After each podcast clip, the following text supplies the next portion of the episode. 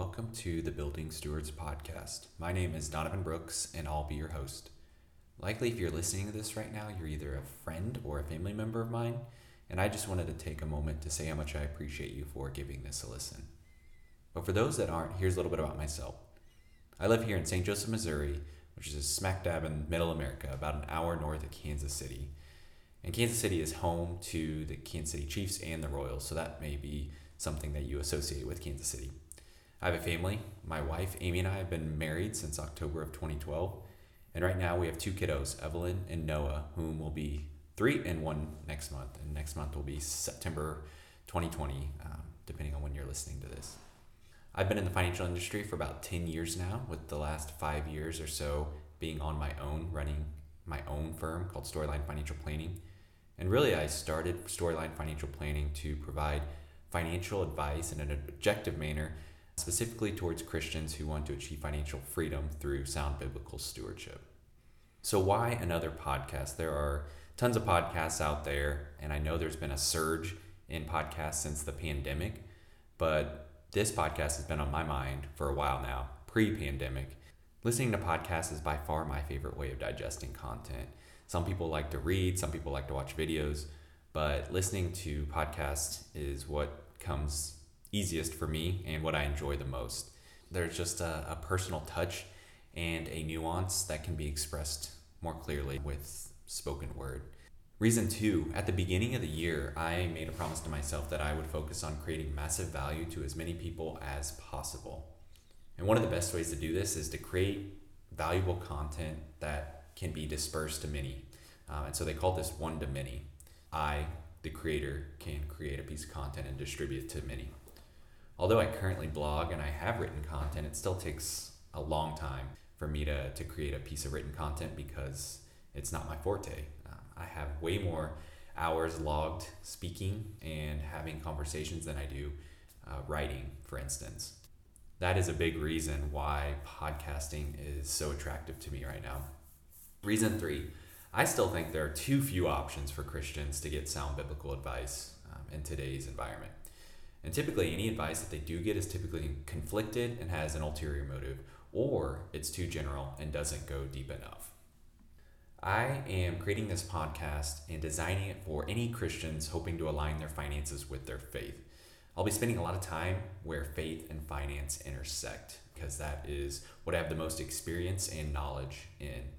And also, a lot of the content that I'll be creating and speaking about will typically be centered around people in their 20s, 30s, and 40s. Again, that is where I have the most experience and knowledge uh, in my field and in my practice. My hope for this podcast is to educate, encourage, and engage you on your journey of biblical stewardship. Most people don't know what they don't know. And when you're in that position, you typically accept the first advice that, that you come across. And that's typically advice from the world. We'll just call it the world in general. So it could be good advice, but it also could be bad advice as well. Also, most people's extent of stewardship is limited to simply just giving. And giving is a big part of stewardship, but it's not the only place. And honestly, probably gets too much of the limelight and too much attention, um, especially from the church as a whole. Uh, and I'm here to help bridge that gap. I want to speak about everything in between from budgeting to preparing the next steward. Another one of my hopes is I don't want to just consume any more of your time than I need to, especially when you consider all the other important things that you could be doing with your time. I know you know you could be spending time in meaningful relationships you could be spending time in prayer or reading scripture depending on how you uh, prefer to listen to podcasts. So, my hope is that I provide a lot of value in a short amount of time. I do have some expectations uh, going forward with this podcast. You may be thinking, wow, this guy has expectations of his, of his listeners, uh, but hear me out. One of my expectations is that this podcast is extremely valuable to you. Warren Buffett was coined with saying, price is what you pay, value is what you get.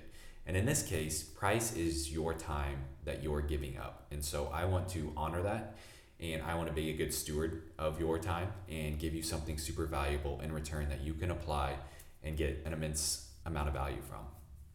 If this episode doesn't pertain to you or isn't valuable, please don't listen to it if you have better things to do. And I'll try to do a good job of being super clear from the get go of the contents of each episode, and what I'll be talking about. One expectation that I have of you, my audience, is that you correct me if I've said anything that is wrong or out of context, especially as it pertains to Scripture. I do not want to be spreading false information and false teaching, so please uh, rebuke me if you need to.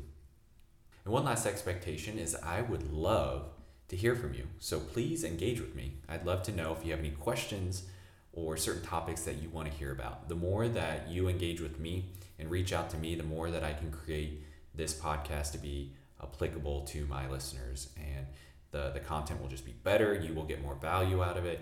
And then I just, I value relationships immensely. So I think that's a, a huge part of this as well is that I can develop and cultivate some meaningful relationships as well. Okay, before I wrap up, um, I'm going to ask you to do a couple things for me if you don't mind. So, first, if you could subscribe to this show, that would be greatly appreciated. So, by subscribing, you would get um, updates and notifications for any new episodes that are published, and then it also would remain on kind of your main screen of podcasts that you're subscribed to. Second, if you could share this with anyone that you think it would be valuable for or that they would enjoy it. Uh, that would just help me reach as many people as possible, and it would also help other listeners or your friends or your family that could get value from this and apply it to their lives. So, if you could do those two things, I would appreciate you so much. Alrighty, before I wrap up, I wanted to explain my sign off. Every podcast typically has a sign off, and I wanted to explain mine really quick. Um, and so the the phrase is "the best is yet to come," and I've heard this a lot in the circles that I run and the networks that I'm a part of and I just wanted to explain that really quick. So, the best is yet to come. I first heard about it when my wife and I were involved in a ministry called Young Life. The founder of Young Life was coined with saying the best is yet to come. And I believe this this phrase, this adage was coming from a heart of there is a lot to be hopeful for. So, not just Jesus Christ in our eternal hope, that is obviously a great hope, and our eyes need to be fixated on that. Uh, and so that's one one version of it. Uh, the other version is to even short term and intermediate. Um, when we look at just this lifetime, there's a lot to be hopeful about. And so I think when we have that posture of hope, both short, intermediate, and long in, in regards to our life, I think that is just super attractive and that can put us in a right mindset and a right posture to live our lives. So I'll be signing off with that phrase, the best is yet to come, uh, both speaking both eternally for us as believers, but also for us um, in our life in, in regards to stewardship and biblical stewardship. So, anyway, with that being said, the best is yet to come.